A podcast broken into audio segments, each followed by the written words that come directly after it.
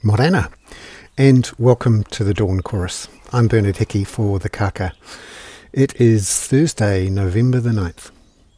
Today I wanted to look at some fresh figures that came out overnight showing that October is not only the hottest October the planet's ever seen, but beat the previous record by 0.4 degrees Celsius.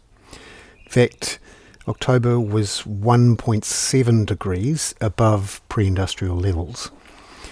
This is the equivalent of me running the 100 metres in 9 seconds flat, half a second faster than Usain Bolt's 2009 world record of 9.58 seconds.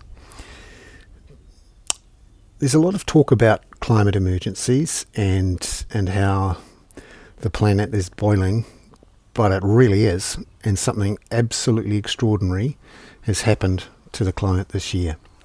The previous record year for the world in terms of warming was 2016, which was the last El Nino event. So clearly, El Nino is having an impact. But the Copernicus climate scientists, the European Union's climate scientists, came out last night and said the scale of the uh, increase in the temperature in October was very extreme, as was the temperature in September. And they're confident now in saying this is two months before the end of the year that 2023 will be the warmest year we've had in 125,000 years. I'd like this to be the top of the news bulletin or the front page of a newspaper tomorrow or tonight. And I've included a lot more detail in today's email newsletter.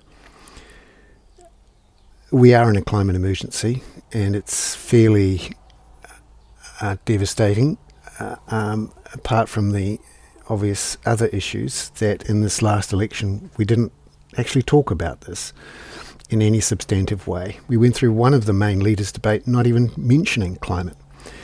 And of course, before the election debate started, we heard uh, from Christopher Hipkins that bread and butter issues, reducing cost of living, in particular petrol prices, uh, was more important than reducing emissions. I include a link to an excellent Charlie Mitchell article which goes through the uh, the policy process that went with the climate change uh, decisions earlier this year, uh, including just to give you a sense of, of how the politicians wriggle to get out of these things and uh, what's at stake. The other thing I've included is a couple of interesting starts, charts from the United States. United States has the lowest petrol taxes in the world and therefore the lowest petrol costs. They call it gas, gasoline. And uh, you can see the chart showing the cost of gasoline relative to the amount that an earner can make per hour. And essentially, um, the price of uh, a gallon of fuel has actually decreased over the last 20 to 30 years, despite the you know obvious increase in the headline price of crude. Essentially, people's incomes have risen faster than the cost of gasoline. Not only that, but the efficiency of engines has improved dramatically, particularly in the last 20 years or so.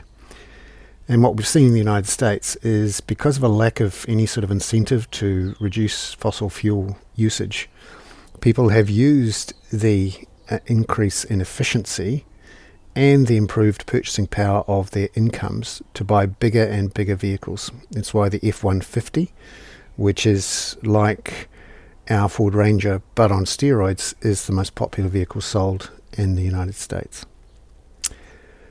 I'm Bernard Hickey. That was the Dawn Chorus for Thursday, the 9th of November. It's just after 6 o'clock. Ka kite anō.